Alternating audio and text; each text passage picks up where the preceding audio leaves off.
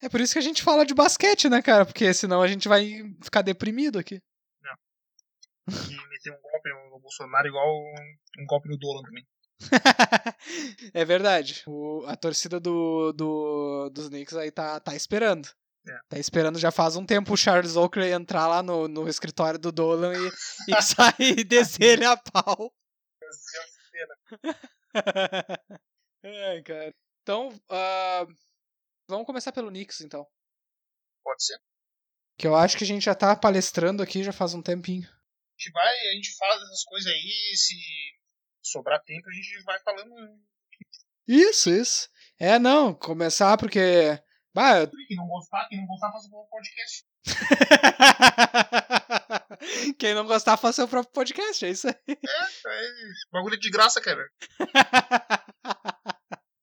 Só baixar ali o programa. É, não, fica, fica aí a dica, galera. A gente vai começar o podcast e, e não gostou, faz o próprio podcast. Esse é o Stepcast, a gente ama vocês.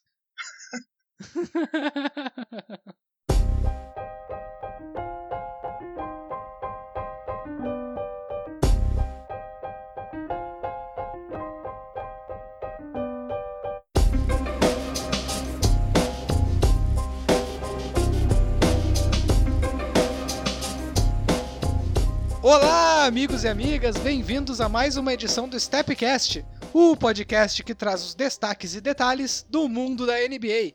Eu sou o Guilherme Jäger e estou aqui acompanhado de Rafael Amarante. Tudo bem, Rafael?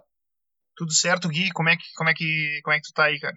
Cara, tudo tranquilo, tudo tranquilo. Hoje eu tive uma tive um, uma pernada pelo centro de Porto Alegre num calor infernal, mas de resto, eu sou uma poça d'água com olhos, mas de resto, tudo certo. Aqui. É normal, aquele, aquele verãozinho bom de Porto Alegre, aquela coisa agradável assim. Aquela coisa agradável sem vento, sem nada, só calor. Só o calor.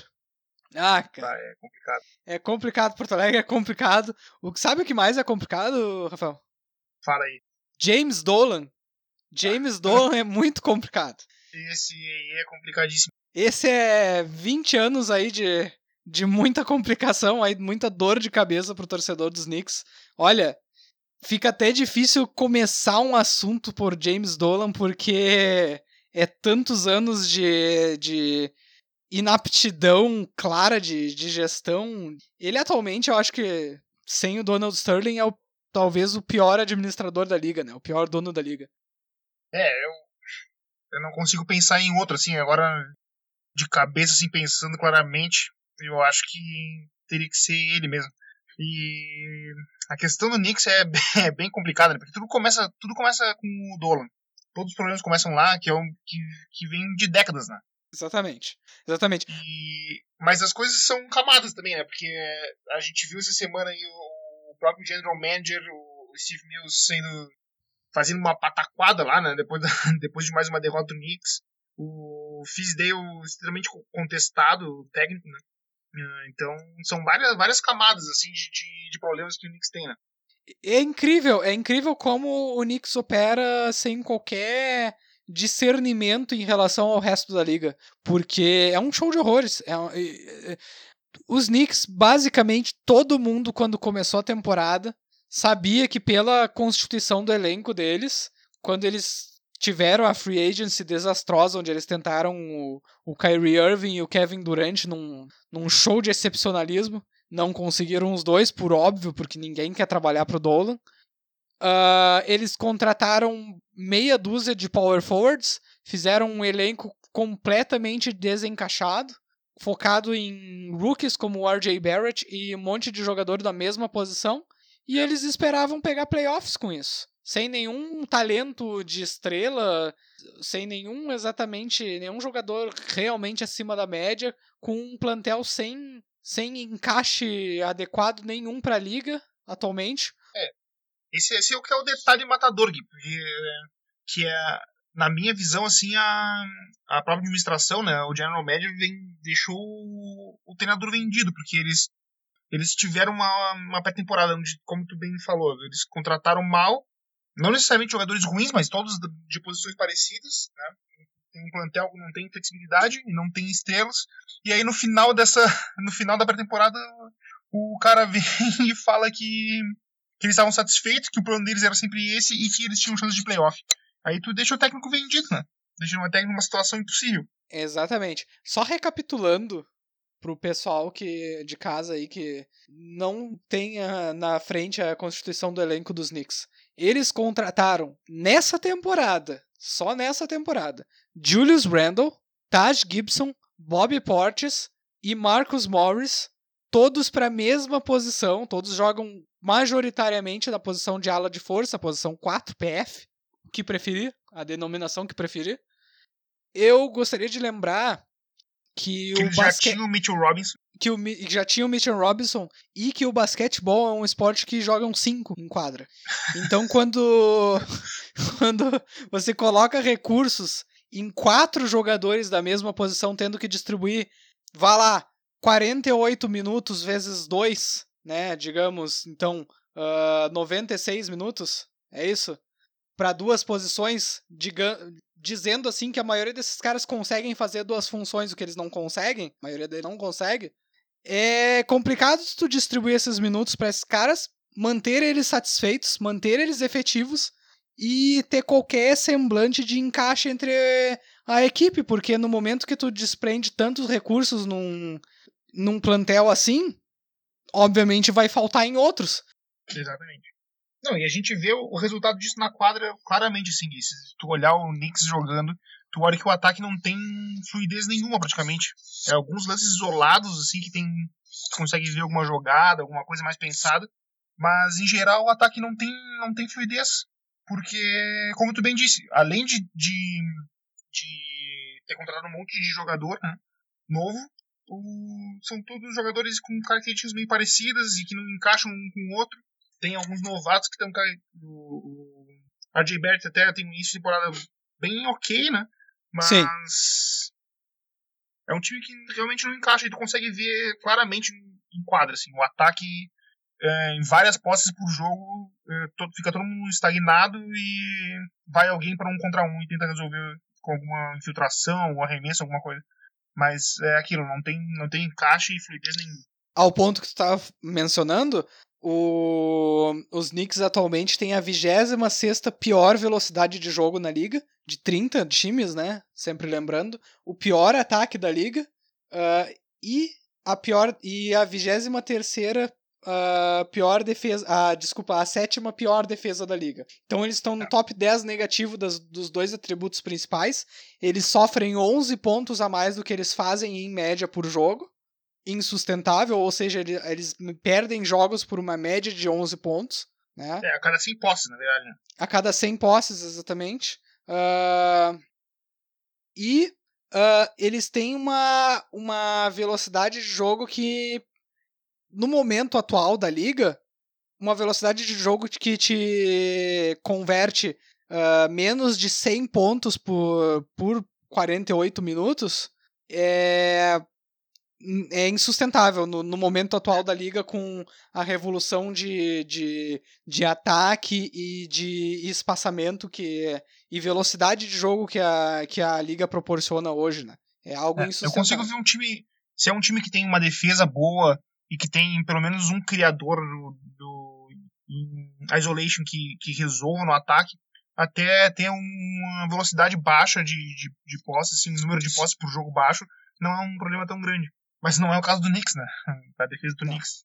Realmente não. não, não é essas coisas, não, não é uma coisa horrível até agora, mas também é uma defesa abaixo da média.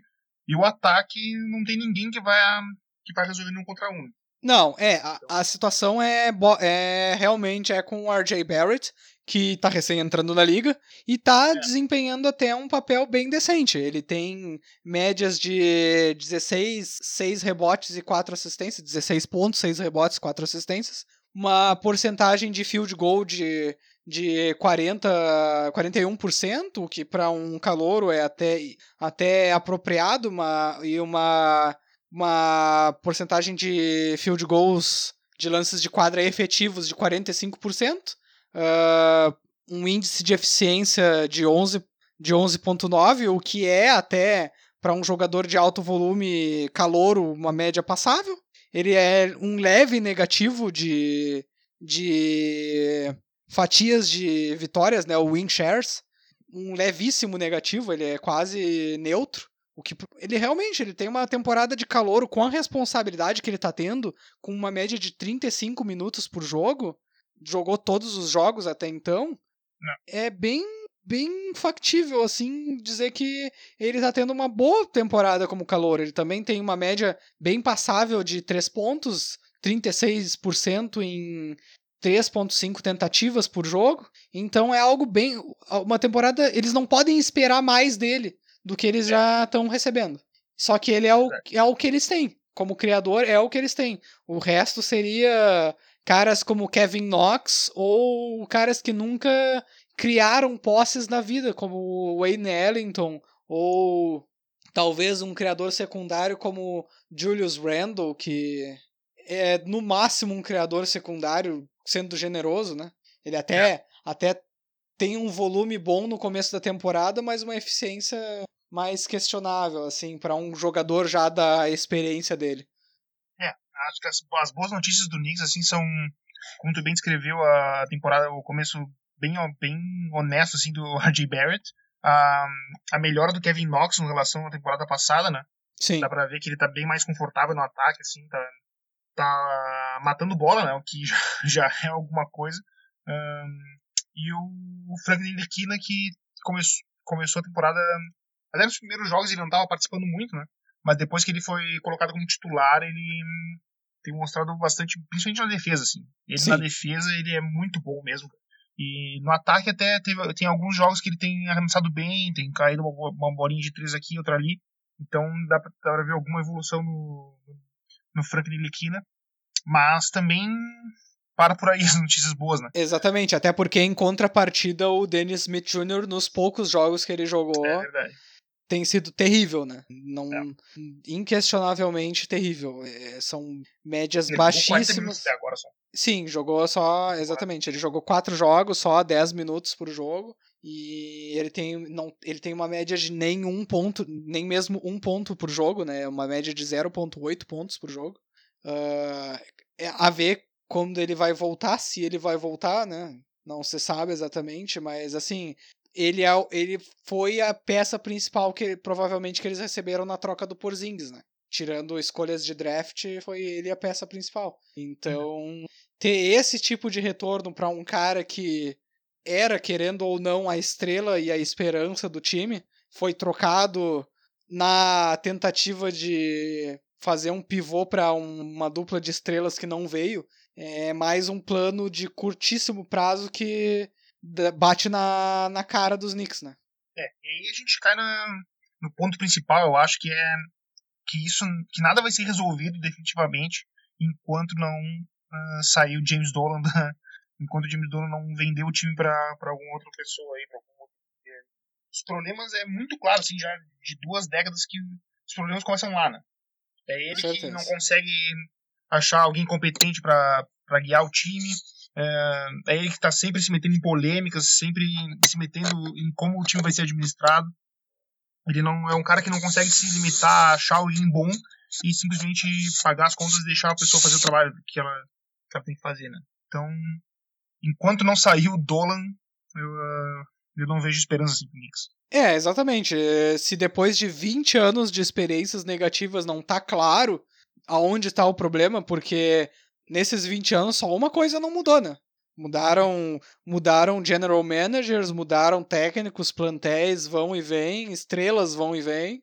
Uma constante só. Ou é isso, ou fizeram, sei lá, ou aquele culto do, do Midsommar ali, Midsummer. É. Fez alguma coisa ali. É, ou, ou baixou um demônio no James Dolan que só quer sabotar a franquia e tocar jazz. Não sei.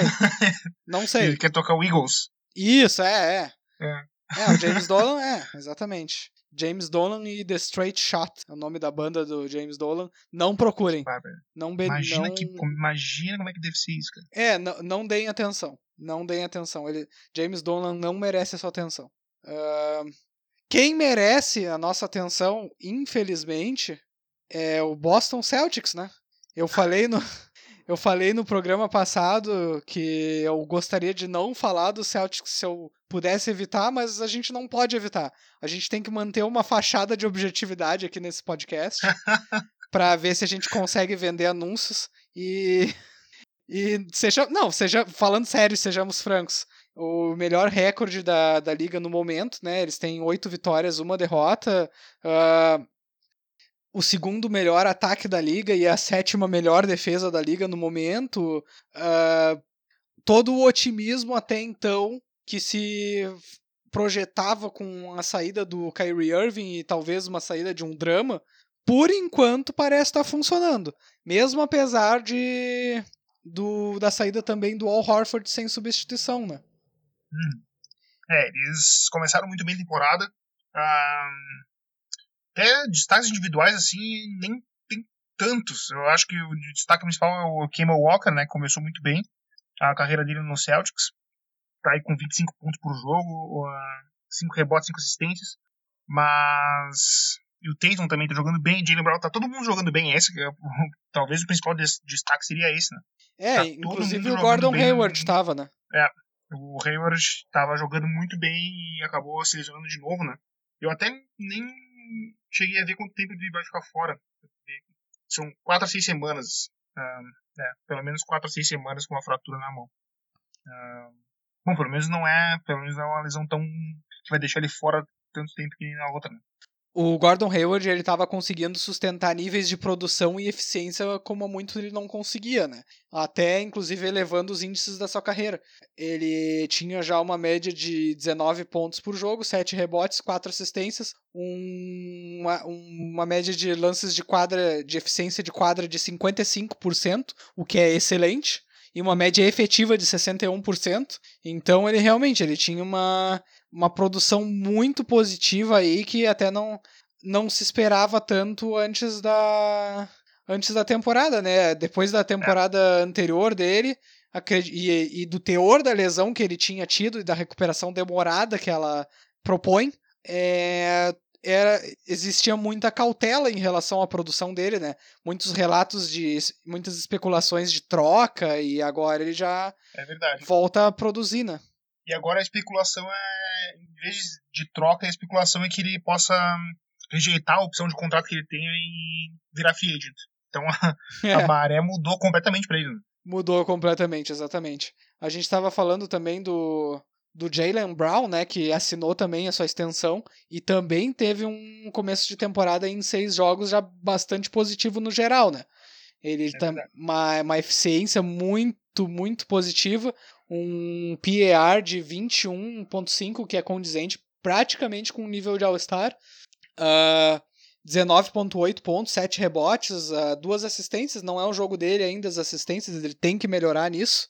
Mas é como uma opção secundária, e como, como falado, né? Esse, esse quarteto de Kemba Walker, Tatum, Brown e, e Gordon Hayward tem produzido muito, até acima do esperado, né? Eles têm conseguido achar um equilíbrio entre eles é, e de novo, para mim também é importante destacar o Kemba, que parece que nem tocou de time assim, tá muito confortável, um, caindo bola, organizando bem o time. O, os três alas muito bem, tanto no ataque, no aproveitamento muito alto, como também na defesa, né? O Hayward, o Jalen Brown e o Tatum. O Max Smart a gente nem precisa falar, porque na defesa o cara é um monstro, né? Sim. E ele vai sempre entregar tudo que ele tem ali pro time. Meu outro destaque é o é o Robert Williams, né? O Time Lord tá um começo muito bom. Ele é muito inconstante. É, é, é, até engraçado olhando ele no jogo. Assim. Teve um jogo na semana passada, até não lembro exatamente qual foi o adversário do Celtics, mas no primeiro, primeiro tempo, assim, os oito primeiros quartos, ele foi muito mal, cara, mas muito mal, assim, parecia que tava em outro mundo. E aí ele voltou no. O time, os times voltaram no intervalo e ele, no terceiro, no terceiro quarto, ele simplesmente acabou com o jogo, cara. Ele finalizava tudo no ataque, distribuía toco, ele dominou o jogo.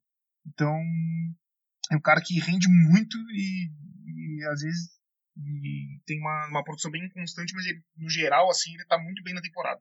É, exatamente. Os minutos dele subiram bastante em relação à temporada passada, até é. pela necessidade, né? Ele da temporada passada jogou 9 minutos, agora tá jogando 16 por jogo, uma média. E, uma média de 8 jogos, né? Uh, que foi o que ele jogou até então.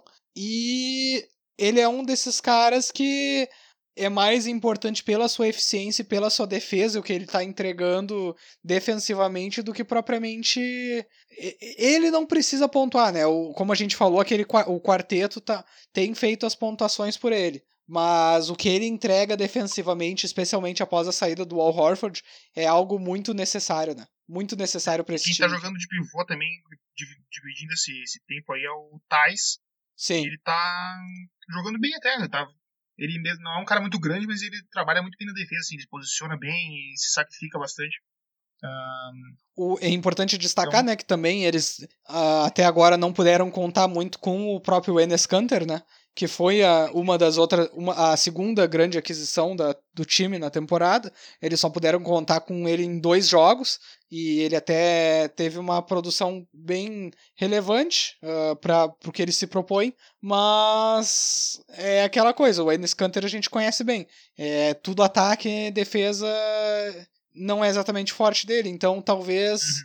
ele como encaixe para o time talvez não, não seja exatamente a, o mais indicado e não sei exatamente se eles estão sentindo tanta falta dele no começo, né? Não só pelo é, recorde, não.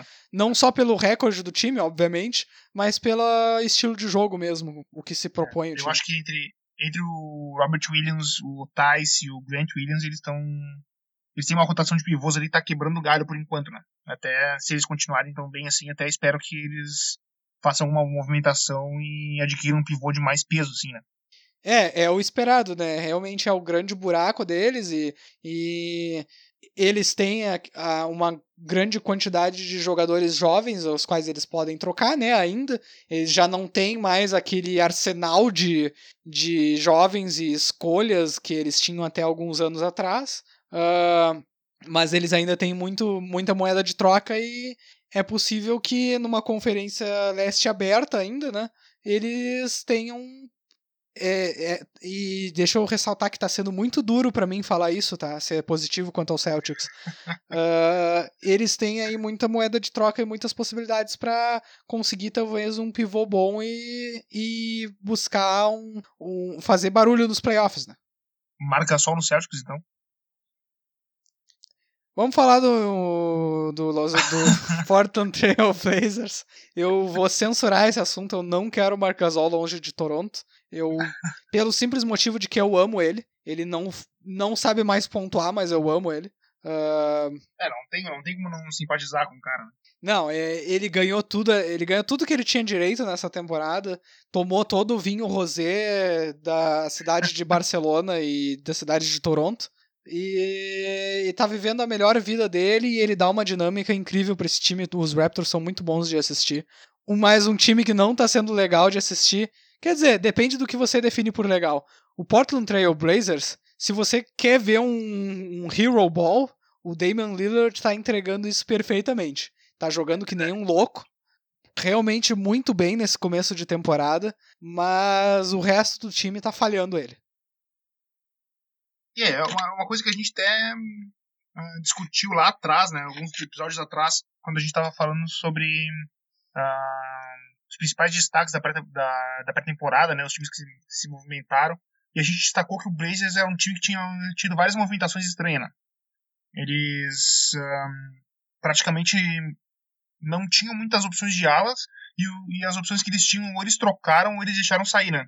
E basicamente agora o que eles têm de ala é o Kent Bazemore, que eles trouxeram do Hawks, uh, na posição 3, né? Tô dizendo. Sim. Um, o Rodney Hood, que é um cara que tava.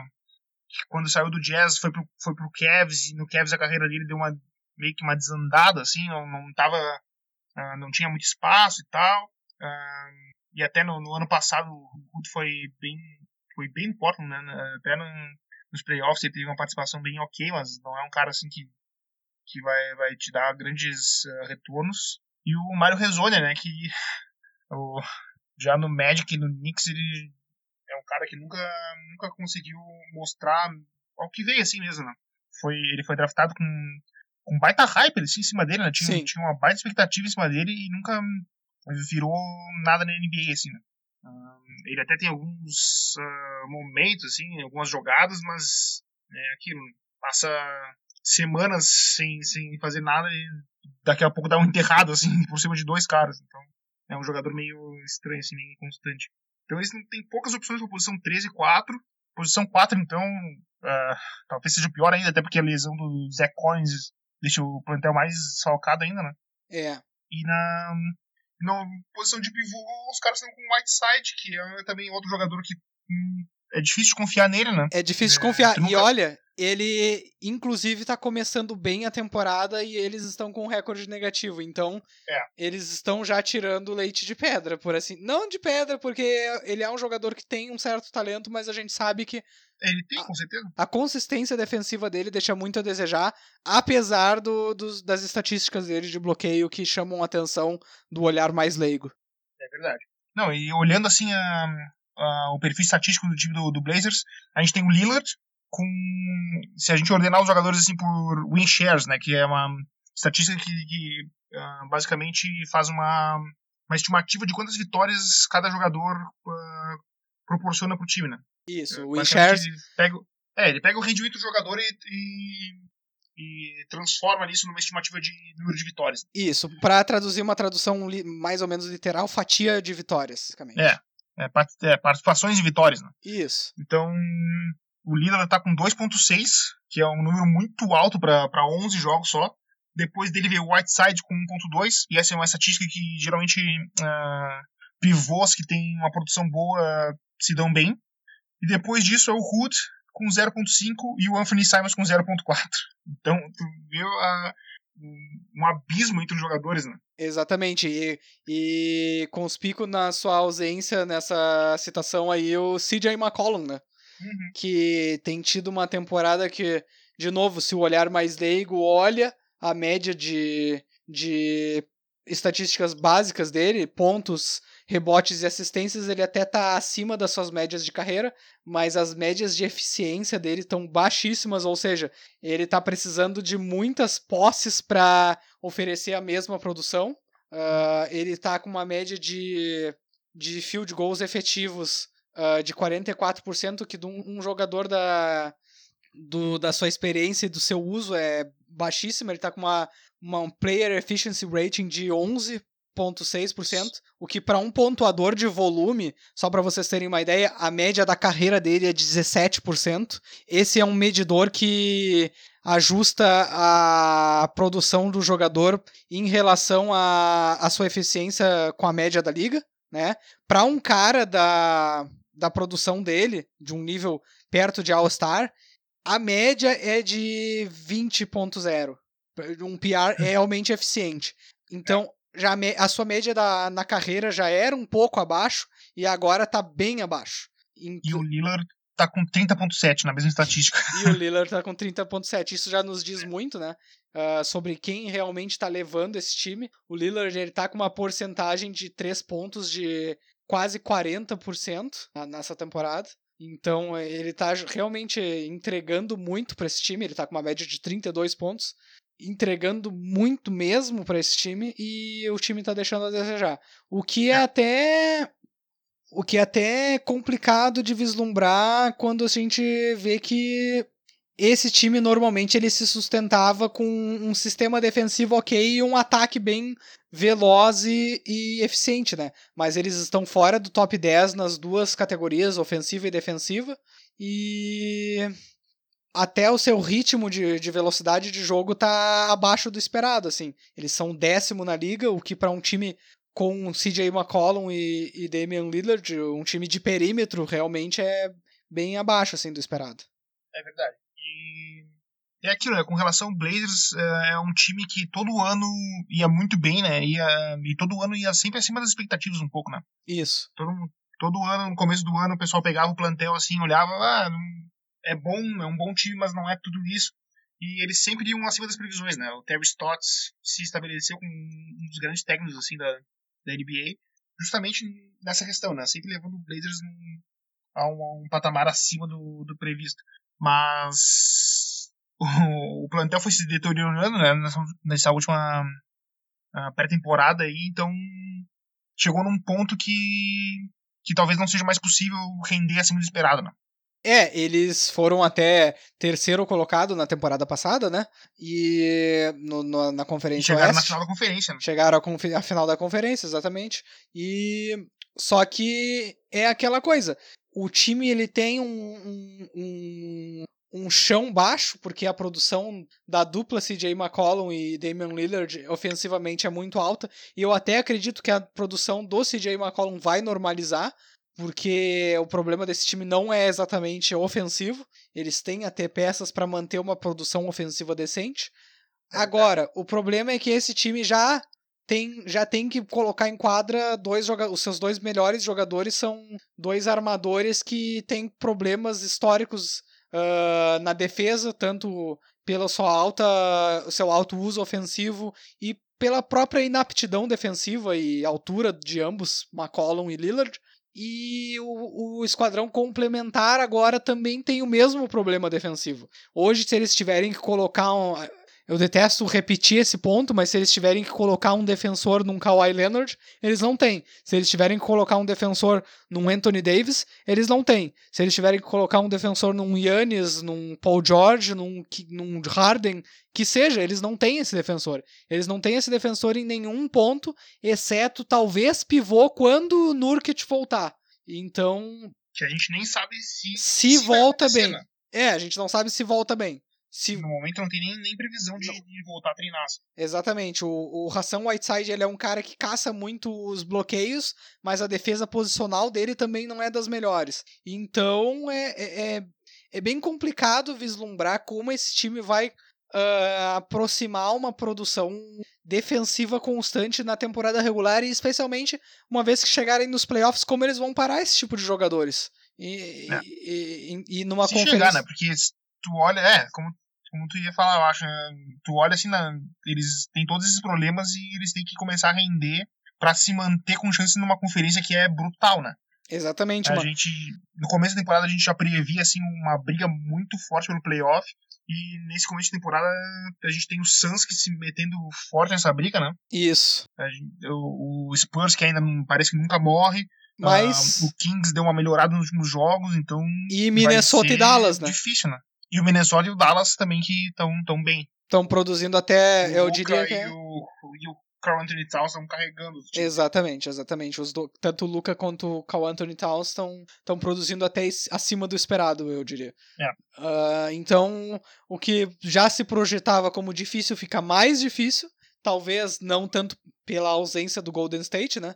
Mas com tantos times e tanta paridade já parece não importar tanto a ausência do Golden State, dada esse, dado esse perfil de, de tantos times que estão produzindo e, e- e mesmo se um deles que vá lá, se o Phoenix não se manter, Dallas provavelmente vai se, vai se manter uma produção um pouco mais aproximada, porque o Rick Carlisle, assim como o Terry Stotts, sempre conseguiu manter o seu time com uma produção ofensiva alta, né?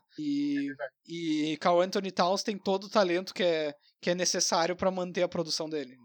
É bem complicada, o Portland tem que realmente se ajeitar o quanto antes, a gente sabe que é começo de temporada, mas na Conferência Oeste todo o tempo é, é precioso. Todo jogo é precioso para um time como o Portland. Eu não sei se tu gostaria de destacar rapidinho antes da gente encerrar o, o- a edição algum outro fator de ah, algum outro fator assim na liga ou algum outro time que chamou atenção. Na última semana, assim, até o pano- panorama geral da liga não tem mudado tanto, né? A gente tem uma.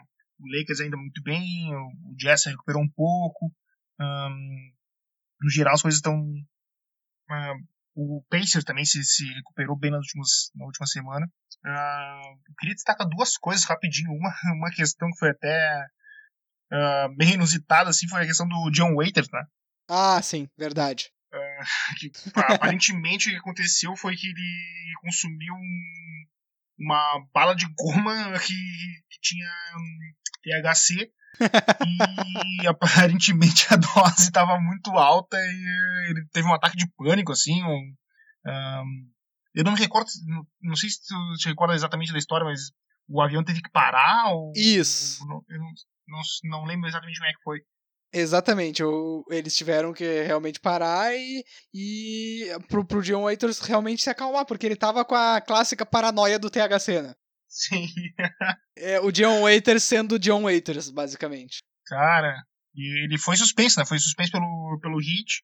Um, e com essa suspensão ele perdeu um bônus que ele poderia ganhar ao final da temporada, né? Pelo número de, número de jogos. Então ele vai perder esse bônus aí e no final do, do ano o Hit vai ter um, um certo alívio no, no cap. Tava um louco para suspender ele, né? É, eles já tinham suspendido antes, né? Já tinha. É. Nos dois primeiros jogos, eu acho que ele tava suspenso. É, diga-se. Até agora, se eu não me engano, ele nem jogou, ele nem participou. Verdade. Em quadro. Verdade. Diga-se de passagem, a cultura de Miami lá é surpreendentemente. É, surpreendentemente não, porque faz tanto tempo. Já faz tanto tempo, mas é notoriamente restrita com, com o comportamento dos seus atletas, né? Eles, eles é. realmente colocam uma ênfase muito grande no, no cuidado dos seus atletas com o próprio corpo e com, com o consumo e com realmente o perfil atlético deles, o que eles fazem nas suas pré-temporadas e, e férias. Então, é realmente cultural do, da franquia de Miami, né? se não da cidade de Miami. Uh, outro destaque que eu gostaria de, de apontar é uh, a surpreendente competência de Tristan Thompson no Cleveland Cavaliers, né? É verdade, é verdade. É um cara que ele tá tendo uma talvez um ressurgimento na carreira, porque Cara, eu cheguei a ver umas, umas estatísticas avançadas aí, Uh, que o pessoal tem vários modelos e tal. Exatamente. Uh, algumas delas botando o Tristan Thompson como um dos 10 melhores jogadores da temporada até agora. É, é incrível. Ele tá, só para que o pessoal tenha uma ideia, ele tá aí nos 10 jogos, ele tá num, com uma média de 16.5 pontos, 11 rebotes, duas assistências, com uma com uma eficiência de quadra de 54% e uma eficiência, um, um, um arremesso de quadra efetivo de 55%, né? O que leva em conta a produção também de três pontos. Ele não está arremessando muito de três pontos, mas o que ele tem arremessado, que é um pouquinho menos de um por jogo, que é diferente de zero por jogo que ele tinha feito, ele tá com uma média de 50%. É, é loucura, assim, pensar que um jogador desses consegue ter essa, esse tipo de produção. Ele tem exibido aí mais habilidades com bola na mão também, levando a bola. É, é, é incrível como ele tem conseguido já se destacar mais tarde na carreira, né? Ele já tem oito anos é. de experiência na liga, tá conseguindo expandir o jogo dele. Ele tem aí duas assistências, quase duas assistências e meia por jogo também. Então, com esse perfil de, de um pouco expandido de carregador de bola, ele tem conseguido aumentar a sua eficiência como criador, né? Ele tem. É, é bem surpreendente porque é. as últimas duas temporadas dele foram muito ruins, né? Até nas coisas Sim. que ele era bom. Então, Exatamente. É uma, um ressurgimento aí, são, são dez jogos só, tem, tem que fazer essa ressalva, mas é. é bem legal de ver o que ele tá conseguindo produzir. Exatamente, é um cara que parece reinvigorado e, e, e tomara que consiga produzir mais daqui para frente, porque é sempre bom ver essas histórias de ressurgimento assim e, e, produção maior de um cara que não se esperava, né? Não se esperava que ele tivesse é. uma produção tão grande. Claro que Cleveland eles eles basicamente têm diversas oportunidades para todo mundo naquele elenco, né? Mas eles até têm uma produção bem uh, expressiva, né? Pro que se esperava de Cleveland. Eles esperavam um dos piores times da liga. Eles estão conseguindo se manter um pouquinho abaixo de 50% nesse começo. E o Tristan Thompson é uma grande razão pela qual eles estão conseguindo essa, essa superação de expectativas, né?